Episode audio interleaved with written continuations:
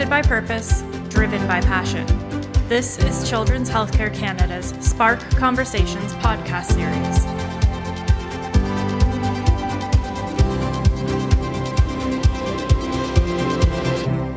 Welcome to Spark Conversations, which is Children Healthcare Canada's monthly podcast series. At the crossroads of children's healthcare, system improvement, and leadership, Spark Conversations is a solution focused podcast that connects the child and youth health community with system leaders who tackle wicked problems and discuss ideas to inform the development of innovative and integrated systems serving children and youth. Spark Conversations is one component of our Spark Knowledge Mobilization Program. Spark is the shared platform for advocacy, research, and knowledge. I'm Dr. Catherine Smart, and today I'm delighted to be speaking with Dr. Jason Berman. Dr. Berman is the CEO and scientific director of the CHEO Research Institute and the vice president research at CHEO. He is also a full professor in the Department of Pediatrics and Cellular and Molecular Medicine at the University of Ottawa. Previously, he served as Associate Chair Research, Department of Pediatrics, and Professor of Pediatrics, Microbiology and Immunology and Pathology at Dalhousie University. Interim Vice President, Research, Innovation, and Knowledge Translation for the IWK Health Centre in Halifax, Nova Scotia. He is a pediatric hematologist oncologist and internationally recognized for pioneering research using zebrafish to study childhood cancers and rare inherited diseases. His laboratory has served as the Atlantic node of the Center for Drug Research and Development and a national hub for zebrafish modeling of orphan diseases. He has served as president of the Canadian Society for Clinical Investigation, president of the Canadian Hematology Society, and is a founding member of the Canadian Rare Disease Models and Mechanisms Network. He has served as president of the Canadian Society for Clinical Investigation, president of the Canadian Hematology Society, and is a founding member of the Canadian Rare Disease Models and Mechanisms Network. He is currently chair of the board of directors of the National Maternal, Infant, Child, and Youth Research Network and a member of the board of the Ontario Institute of Cancer Research and the Canadian Institutes of Health Research Institute of Cancer Research. Today, we are chatting about an extremely important topic child health research. Hello, Jason, and welcome to Spark Conversations. Hi, Catherine. Thanks for having me here.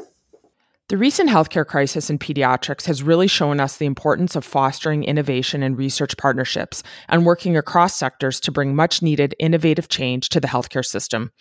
Now more than ever, we need to form partnerships and find creative solutions to close the gaps in Canadian healthcare systems through catalyzing innovation and bringing together healthcare leaders and researchers to address healthcare challenges in new ways and to start thinking outside the box. Thank you for joining us today to provide some valuable expert advice, and I look forward to learning from you and the work that you've done. Thank you. Jason, please tell us what do you see as the role of research in helping us address the challenges in our children's health system facing us currently? So, you know, health research is really part of the solution to the current healthcare crisis, and it's really vital to protecting and ensuring the long term viability of our healthcare system. And I think generally people tend to think of healthcare in one box and research in another box. And you know that's not surprising because often they occur in different buildings, in different settings. But in many places, like at uh, at CHEO and many other children's hospitals, most of our researchers are, are actually clinicians themselves. And much of the healthcare research that happens in Canada happens in hospital based research institutes. And so the fundamental science that occurs in those research institutes can drive discoveries that ultimately will save lives and enhance the quality of life. Clinical research that's undertaken will will benefit those patients in in, in located in that center and, and beyond. And population and health services research is really important to understand the needs more broadly of Canada's population and evaluate how we can organize and operate our health systems in a more effective way. So, Jason, it's wonderful to see someone like yourself that has a focus on children. I think throughout the pandemic, we saw so much talk about adults and adult health. And I think often those of us who work with children wonder if they're a bit of a forgotten population. Can you tell us why research around the health of children is so important? Yeah, so so this is a great question, and you know, one thing I think that was really um, highlighted by the pandemic was uh, that children are a bit of a forgotten population, um, and actually, it's not just children. In fact, it, it we, we, saw this effect earlier in the pandemic on uh, on, on the elderly and people in long term care homes. There tends to be a focus in the healthcare system, both on healthcare delivery and often in research on the you know the general population, adults. Um, and we tend to forget about about kids who really are our future. And uh, and kids health is really um, important. We know that in terms of looking at the life trajectory you know giving kids a healthy start ensures that they're going to be healthy through adulthood and um, be less of a burden on the healthcare system because they're living healthier lives. And so you know uh, Child health research provides us the opportunity to look in many ways at prevention of diseases um, and, uh, and early implementation of systems to avoid problems uh, later on. And so, thinking of that whole healthcare trajectory, I think, is really is really important. And bringing innovative solutions to that. So again, thinking of those two populations, uh, children and, and, and older adults. Um, we've instituted a program together with one of our, uh, our sister research institutes in Ottawa, the Bruyere Research Institute, to look at this program called 8 to 80, where we're looking at how do we bring innovative solutions to help with healthcare problems at both ends of the, uh, of the age spectrum, uh, kids uh, eight days to adults 80 years of age, who may seem on the surface to be very different in terms of their needs and challenges, but actually, when you think about things like mobility, hearing, vision, many of those types of things are similar challenges in uh, in children and youth. And in fact, one of our um, uh, one of our, our surgeons and um, uh, research entrepreneurs here, Dr. Matt Bromwich, developed a, a hearing testing system called Shoebox. He's based at CHEO, developed the system here, and now it's being implemented at Bruyere. Wow, Jason, I find that so interesting how you've been able to find some parallels between children's and older adults and, and finding synergies between what we're trying to understand about kids in our society and our elders. That's a really interesting uh, perspective. In a recent op ed published by the Ottawa Business Journal, you spoke about the importance of research innovation and cross industry collaborations in tackling today's healthcare crisis. Can you tell us a bit more about this work? Yeah, so so thank you for referencing that. And you mentioned in your in your opening comments around outside of the box thinking. You know, I think there's very uh, there are these these silos that exist between clinical folks, research folks, the business community, um, industrial partners. We need to break down those silos and bring people together. Um, and that's really what we've been trying to do with our uh, innovation uh, core that we've developed here at the CHEO Research Institute. It's really serving as a missing link in the co development of products by early stage companies that want to collaborate with late stage researchers. And in some cases, the innovation is coming from the, the researcher, the clinician um, themselves, and looking at how do we partner with industry to take that um, to the public. And in other cases, it may be a company that's on uh, the outside of CHEO that's looking to partner with the clinical and research expertise housed here to have access to a particular patient population and expertise in particular disease processes so that we can uh, work together to solve problems. And it's looking at how, how do we do that? How do we bring people together to do that? In the past, there was a real sense that if you wanted to do that type of innovative work, if you wanted to start a company, if you wanted to work with a company, you needed to leave academia. And so many of those really bright minds that we had in hospitals, in academic programs, who had these innovative thoughts and innovative plans, uh, felt the need to, to, to leave and go, uh, go to, to, to do their industry work outside of the healthcare center. We're now trying to bring that in house, trying to break down those silos, bring people together so we can address those problems in, in the healthcare center. I love how you're talking about breaking down silos and thinking outside of the box. I think so often our reluctance to do that has led to some of the challenges that we have. So it's great to see that you guys have been able, through your research and innovation, to really bring together those private public partnerships and look at how we can all create a better future of health for children together. The CHEO Research established a new innovation core in 2021. Can you speak more about this innovation core and what the goals are of this initiative? Yeah, so you know the the innovation core really is the the the hub that undertakes this this work, uh, bringing together um, members of the business community, the hospital community, the academic community, creating a, a structure that really is incubated within the hospital and the research institute to undertake these types of uh, innovation projects uh, looking at what are the needs of the healthcare system and how can we bring people together to try to solve those problems. Uh, clinicians, researchers, they're good problem solvers. They uh, that that's that's what we're trained we're trained to do. You identify a, a, a, clinical problem, you identify a research problem. How do you troubleshoot that? How do you come up with a solution? But we're not necessarily trained very well in the business aspects of that. And that's where bringing in those kinds of partnerships can really foster a collaboration that can have meaningful results. I love how you highlight the ability to bring what you're seeing clinically to the research table and really try to come up with practical solutions that make a difference in the lives of children every day. Jason, tell us a bit about how the world of research is evolving to keep pace with new developments in artificial intelligence, precision health, and data reform. Yeah, so there there have been a, a number of, of, of, opportunities that have come forward uh, in a number of different uh, a number of different programs. One of our researchers, uh, who is a Canada Research Chair in Medical Artificial Intelligence, Dr. Khaled El Emam, he's a member of our core, and he's an expert in using synthetic data um, to be able to answer key questions. And the concept of synthetic data in in simple terms, and it's not not not my expertise, is how do you create a data set that resembles a real life data set so that you can answer questions when the real life data set may be hard to access or you may not be able to get sufficient numbers. And that's often a problem in uh, child health where we're dealing with rare genetic disorders or rare conditions that only occur in a small subset of the population. And to get sufficient numbers of those uh, patients participating, you would have to do studies, uh, national studies, or even international studies. And while those are are, are uh, feasible potentially, they're uh, they take a very long time and they're very uh, they can be cost prohibitive.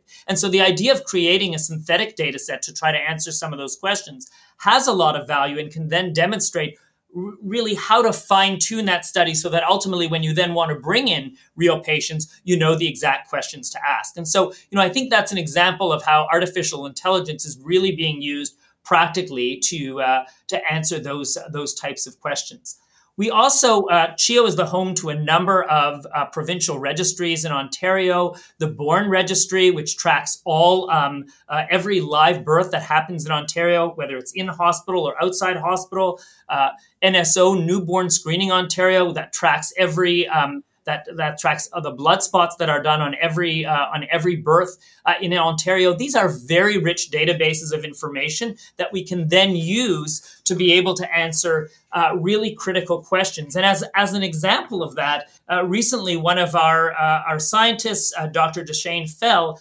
identified using the Born database um, uh, key um, uh, safety data around uh, COVID vaccine uh, safety in pregnancy. And so this was really important. Not only did it lead to you know a, a very uh, impactful report, but the it it also is uh, going to have life changing implications in terms of how clinicians, not just across Ontario but across Canada and around the world, approach COVID vaccination in pregnancy. And so that's really the power of having those kinds of data sets to be able to answer key questions.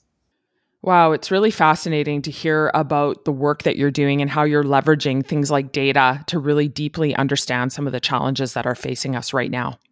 So, Jason, this innovation core sounds really fascinating to me. I would love to hear a bit more about some examples of what kind of collaborations and work have come from those partnerships. Yeah, so uh, I, have mentioned a bit around uh, artificial intelligence. Um, I think that that can be a bit of a, a, scary term for some people. It seems a little bit foreign, but you know, if we think about when people talked about smartphone phones and computers a number of years ago, when those first, were introduced, I think those were intimidating uh, and overwhelming to many people. And now it's hard to think of anyone getting through their day, no matter what they do, without using a smart smartphone or, or a computer interface. And so AI, I really see that as the next step in this in this evolution. It's helping us uh, work together uh, and work better to answer uh, key questions. Um, it it, I think, has a major uh, opportunity to help us with the uh, uh, health human resources issue, where we need, you know, where we we're struggling to find enough people to undertake many of these roles. Are there AI solutions that can help streamline so that we don't need as many personnel in certain roles?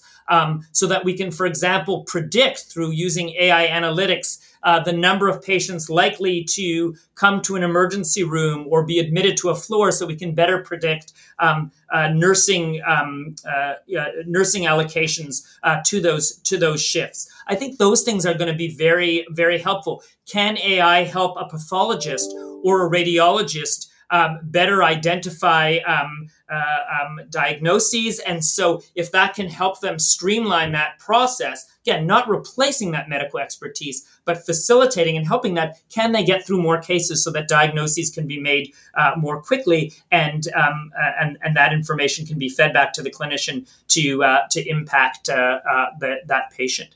You, you spoke about precision health. And, you know, precision health, I think, is really the future of uh, children's healthcare. And this is this idea, precision, of having a more tailored approach to treatment, not having a one size fits all. And um, I really like using that word tailored because it calls up the the analogy of you know buying an item of clothing and buying something off the rack that may fit many people or having your clothes tailored so that you have a bespoke item of clothing that's really designed for you. And that's really what we want to have for children's healthcare. We want to have personalized care that's made to measure. And this concept um, is is uh, fairly well established in uh, in genetics and rare genetic disorders, which is an area of expertise at CHEO, where you identify specific genetic abnormality that's the the cause of a given patient's diagnosis, and then try to find a treatment that may be specific, whether it's a uh, enzyme replacement or gene therapy or something else that specifically uh, can correct that abnormality. Similarly, in cancer, we know a lot about the genetics of cancer and trying to um, match a specific targeted therapy with a particular mutation in a cancer. But this is much more broad in terms of this concept of um, precision health, and we like to think of it from genetic code to postal code. How do you um, identify what are the best needs for a specific patient. And so we have a program at CHEO uh, that serves um, uh, the mental health uh, population called One Call, One Click that allows individuals either on the phone or uh, through their computer to who have a mental health concern to be able to identify the specific service they need. You know do they need is it an emergency service? Can it wait till tomorrow? Is it a social worker? Is it a psychologist? What's the right sort of provider and service that will meet that individuals' needs. And we've grown, uh, built on that program into uh, currently a uh, precision child mental health program that's looking at how do we adapt our mental health system to, ad- to specifically um, meet the needs of individual um, patients and families. And so it's really this broad idea of made to measure personalized healthcare for each and every patient and their family. So, Jason, I can really tell from your work the passion that you have for research. And I'd love for you to share with our listeners how does research give us hope for the future? Well, you know, research by definition is hope. And, you know, in, in, in one of my other uh, roles, I'm a pediatric cancer specialist, I'm a pediatric oncologist. And so I meet with patients and families and often have to talk with them about uh, really difficult diagnoses and sometimes have to share. Um, uh, difficult news with those families. And when we are able to present that there is a clinical trial, that there's a new drug, that there's a new test, that there's a new opportunity, that brings families hope.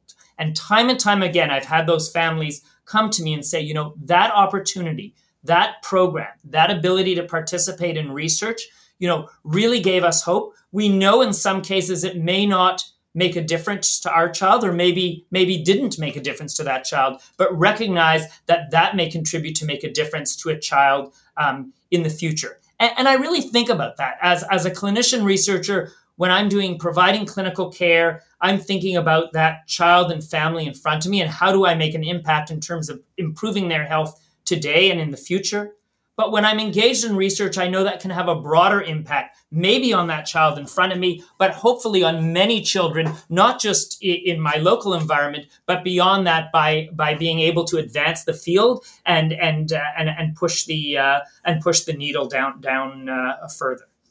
Jason, thank you so much for sharing your incredible insights with us today. I've learned so much listening to you, and I feel very inspired. Before we say goodbye, I have a few final rapid fire questions. No right or wrong answers here. Please just tell us the first thing that comes to mind. Are you ready? Sure. Who has had the biggest influence on your career and why?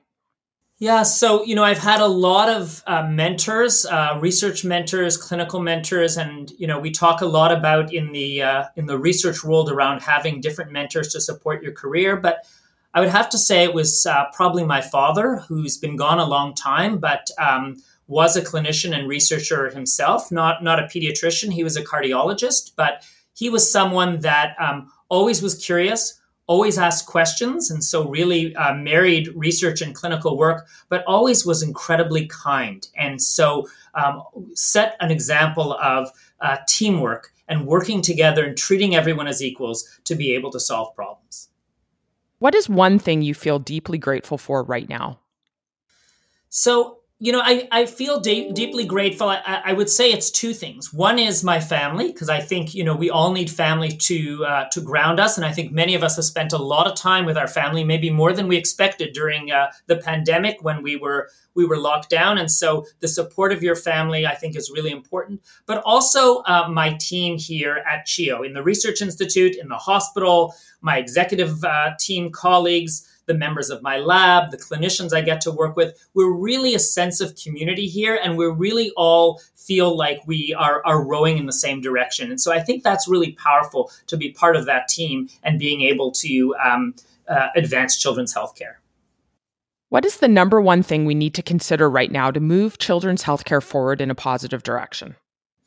So, you know, we, we are in the unprecedented time where we've, you know, identified that we need a right sizing of children's healthcare, that children's healthcare um, really has, has been um, undervalued and has not received the attention it needs. So, uh, the, the, the pandemic and the recent surge that we've had at many hospitals, including ours, has really shone a light on that. And also now, uh, and you know, really uh, timely this week, um, the discussion happening between the federal government and the premiers around the transfer of additional funds. And so, you know, a problem's been identified, a solution looks like it's forthcoming with money. Um, but money doesn't solve things if we don't use it in a smart way. We need to really think about it's not just throwing money at the problem and seeing what sticks. It's really working with teams, thinking of how research and innovation can inform better delivery of care. We, we, we can't you know flip a switch and have all the problems in children's healthcare go away we have to identify what they are and then come up working together as teams uh, to try to find solutions and having the opportunity and this unique opportunity of increased uh, transfer payments from the, the federal government to the provinces to help support that. Because I think there's going to be competition for those dollars. We want to be able to show that we've come up with really creative solutions to use those dollars in the most effective way. Thank you, Jason. It's been such a pleasure speaking with you today. Like I said, I've learned a ton, and I'm sure our listeners will be very inspired. Thanks very much, Catherine. Thanks for having me. Stay safe and be well. To stay up to date on all our Spark offerings, including upcoming podcast episodes, visit our website at children'shealthcarecanada.ca and subscribe to our Spark News Biweekly e bulletin if you haven't already.